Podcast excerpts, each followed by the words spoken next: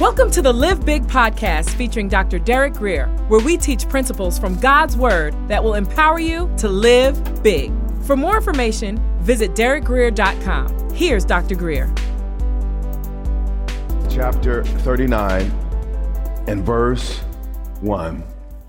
Scripture says, At that time, God had just caused the sundial to move backwards and healed uh, Hezekiah of a fatal disease.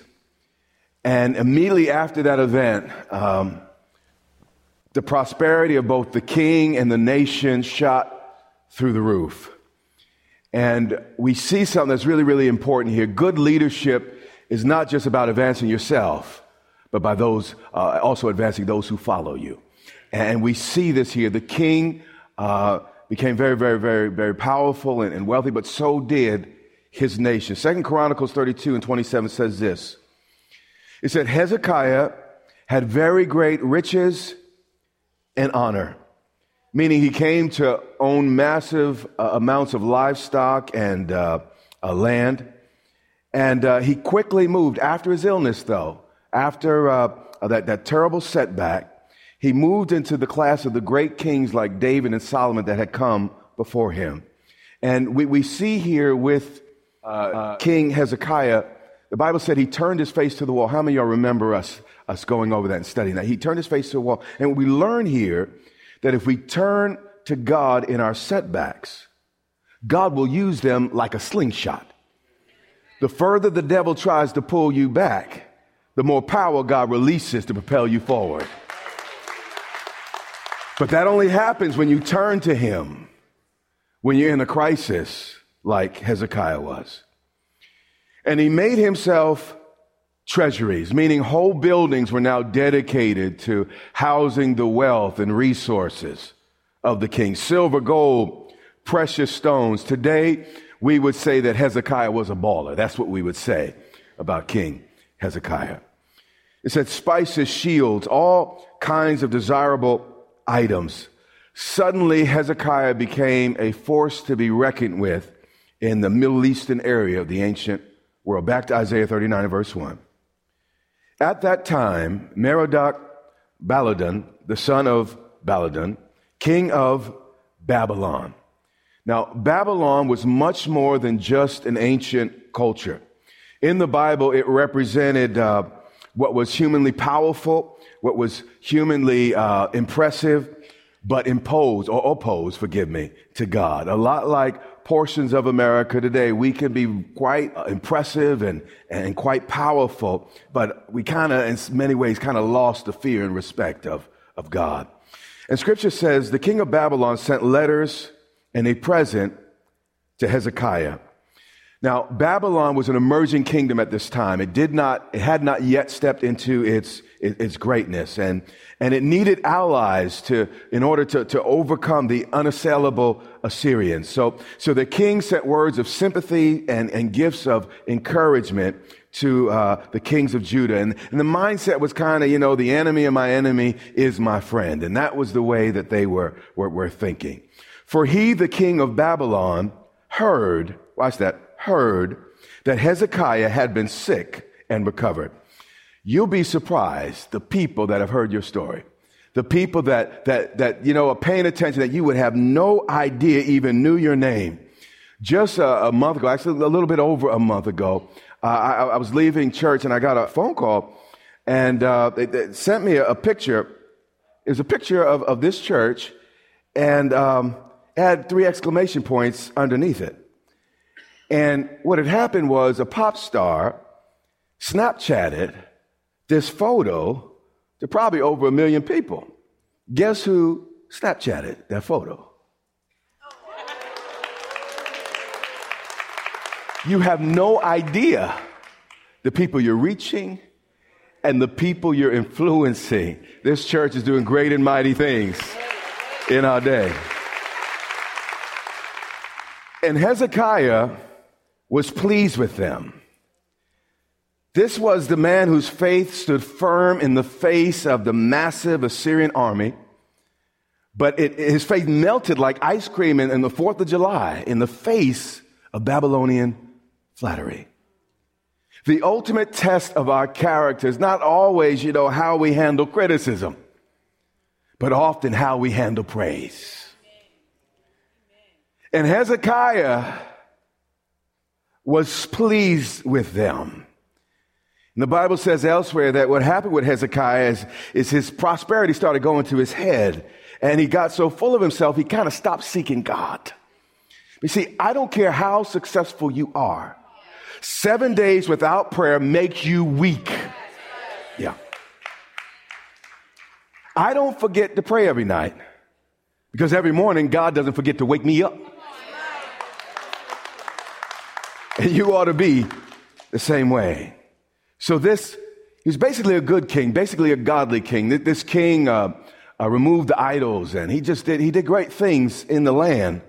But you know, even the best of us have some picadillos that we have to deal with and, and areas we have to grow. And you may be a wonderful person, but still this message is not just for the person next to you. This message is still for you. This king was about to make the biggest mistake of his reign it says, and he showed them the house of his treasures. I want you to imagine. Imagine if Hezekiah, instead of, you know, being so focused on his gold and silver and all his accomplishments, instead of that, he took time not just to talk about how great he was, but to try to talk about his God and win his soul.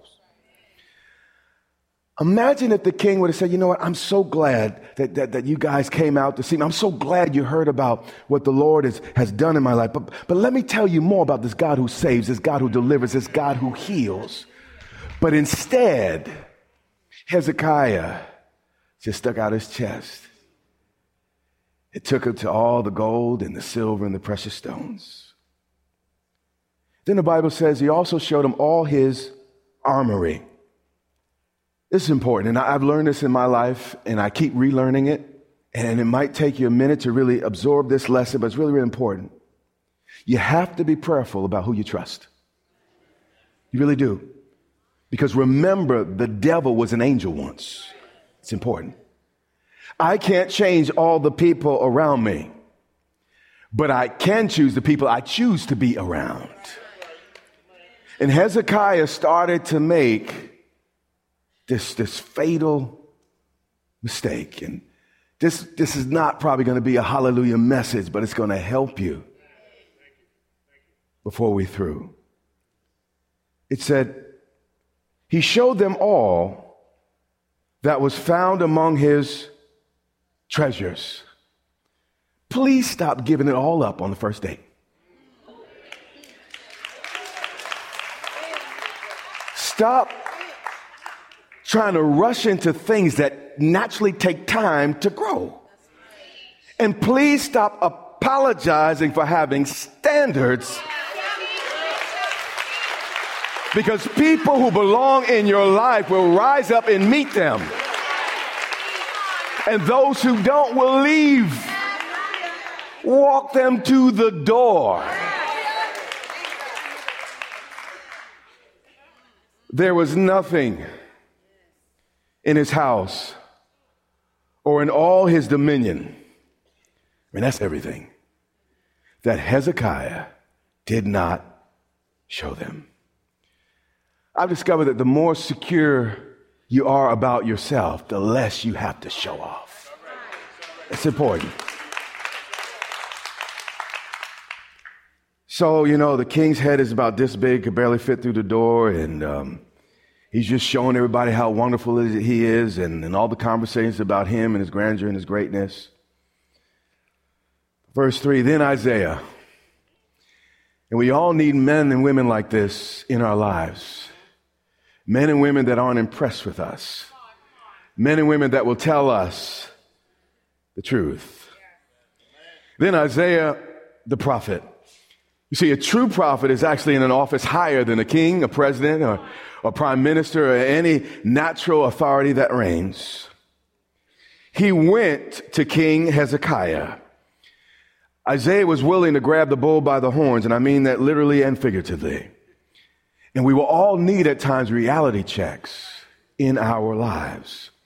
You know, I have the privilege of having several brilliant and, and just wonderful leaders that I hold myself accountable to in my life. But really, in my daily life, the person I tend to be most accountable to is spelled W I F E. Wonderful instructor for just about everything. How many husbands can relate to this next picture when your wife comes in? Yeah.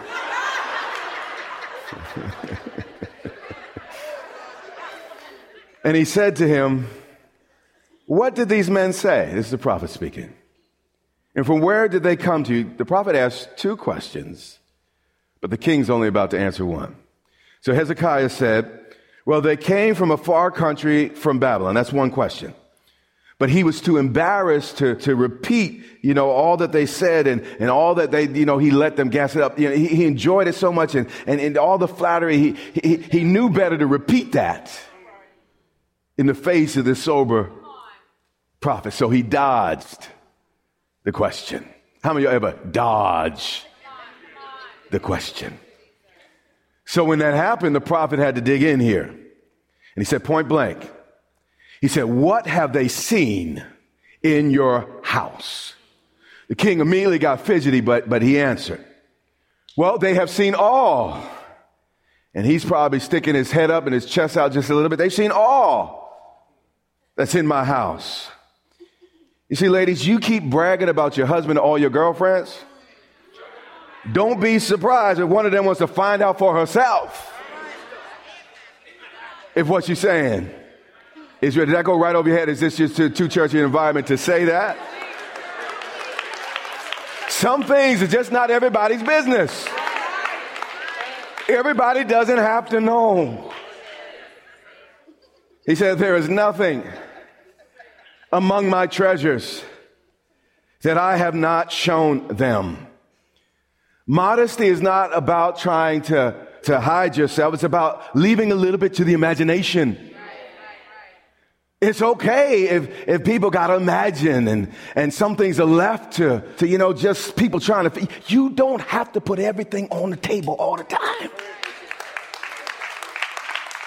Humility is not about making less of yourself.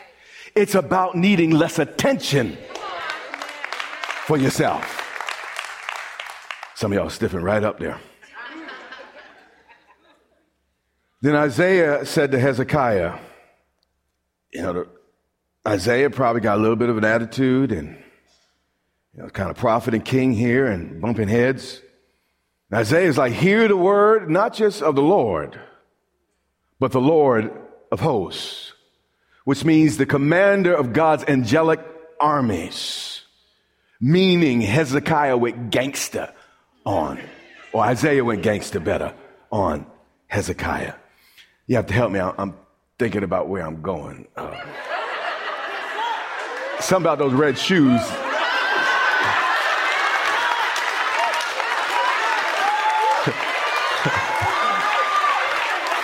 All the married men understand.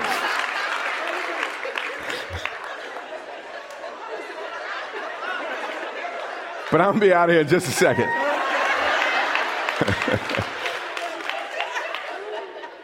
but Hezekiah I'm to do my job first.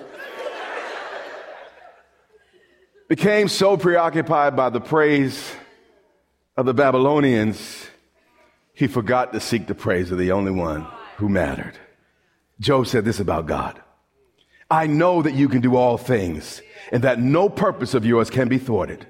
The psalmist says, unless the Lord watches over the city, those that watch, watch in vain. Jeremiah said, no one is like you, O Lord. Isaiah said, to whom will I liken? God. Paul said, if God is for us, who can be what? Against us.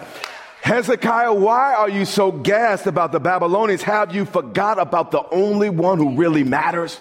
And sometimes we get so involved in the rat race, so involved with trying to get a bigger this and a better that and, and trying to keep up with the Joneses and, and compete with our sisters and brothers. We forget about what's important. It's all about, you know what? Lord, make me look better, make me feel better. And, and, and our world gets so small.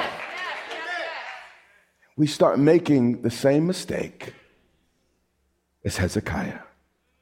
So the prophet said, 39 6, Because you did that. Behold, now the days are coming when all that is in your house and what your fathers have accumulated until this day shall be carried to Babylon. Nothing shall be left, says the Lord. Now, the Bible says elsewhere this did not happen exclusively because of Hezekiah's mistake. But what it did do is give motivation to his enemies. And sometimes our vainglory gives motivation to our enemies. Sometimes our bragging gives motivation to our enemies. And, and, and the enemies were looking, but while Hezekiah was there, he was too strong. But his apostate descendants, they didn't have the spirituality to overcome. So he started bragging, and it was the next generation that felt the consequences. Let's take a look at some details that Isaiah doesn't point out and we see in Second Chronicles, and we're going to wrap up for the morning. Second Chronicles 32 and verse 31. This is really important. Kings, Isaiah, as well as the Chronicles deal with the same narrative. Each adds uh, a few distinct uh, perspective and facts because they're looking at it from different angles. Verse 31. However, regarding the ambassadors of the princes of Babylon, whom they sent to him to inquire about the wonder that was done in the land, as I said earlier. The Babylonians were very, very curious, if you will. And they were curious about everybody's God. And they came to Judah in order to find out about Hezekiah's miracle. But what did Hezekiah do? He did. He only showed him his treasure. Never let yourself get so poor that all you have in your life is your money. That bears repeating. Never get so poor that all you have is stuff. If you really want to count your wealth, start counting things that money can't buy your health, your family, your friends. But watch this. He decided, you know what? I'm not going to tell you about God. It's going to be about me, my degrees, and my accomplishments. So God's a good, good father. And he knows how to discipline his children.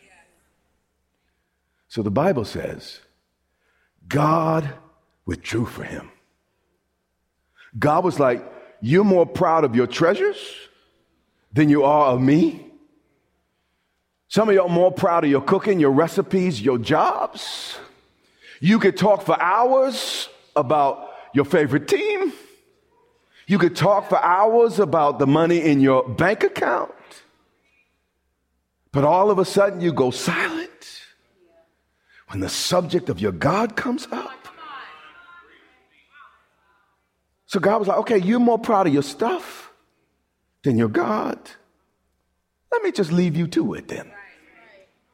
Let's see how well that works out. You see, the truth is, I'd rather a happy wife riding shotgun in a beat up vehicle. You hear what I'm saying? Driving down the street than a miserable woman in a Rolls Royce. I'd rather a house with a leak in the roof and a happy family than a mansion where the kids and the parents can't stand each other and they, they talk about it, they, they hide from each other in the corners of the house. The challenge is many of us, and I said to the Lord, I said, Lord, I don't know what type of response this message is going to get today, but I'll be faithful to what you say. But many of us are in the same position as Hezekiah. He said, The Lord withdrew from him. And as I prayed about it, I felt like the Lord was impressing my heart. It's like He was saying, Derek, there are people that are going to be listening and they're going to show up on Sunday who have felt me take a few steps back. Things that were once fulfilling are now routine. Things that were once easy are now hard. Th- things that, that you just had help with, all of a sudden you don't feel that same strength. Now, the Bible says he'll never leave you nor forsake you, but it doesn't say he won't step back. So sometimes when, when we get so full of our stuff, our plans, our lives, and our thing, God says, because I love you, I got to remind you where your help really comes from. And I know I'm bishop, doctor, whatever. But usually there's a couple times every year. Because God loves me so much, He kind of takes a step back. And unless I start thinking it's me, unless I start thinking I just kind of got it like that. I'll have moments where he kind of steps back and the old Derek start rising. I'm like, oh God, I thought, I thought, you know, we left him at the cross. But every now and then he got to remind me, not because he's mad at me, because he loves me so much. He's not going to let me think that I don't need my God. And there's some people in this room, you are not happy. You know, you can put on your church face all you want. You are not happy. Your life is not going well. And you're like, God, why? God said, I had to step back because you started thinking you could do it on your own. Everything became about you and yours and your glory and your issues and what you got to prove in life got this big and I was about that big. And in my wisdom, I just kind of had to, I'm still with you, and, and I, but I had to kind of do that a little bit just to keep you safe. You, will have worship leaders. Sometimes they get up there and they wonder, my help, it just ain't the same because God's trying to remind you. He's just trying to remind you. God is a good God, and He knows how to raise children.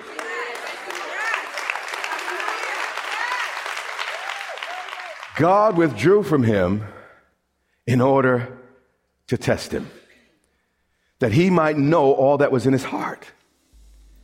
In other words, God had to remind him of this world's limitations. God had to remind him, say, okay, you think you're all that? Let, let me show you. You have been listening to the Live Big podcast with Dr. Derek Grier.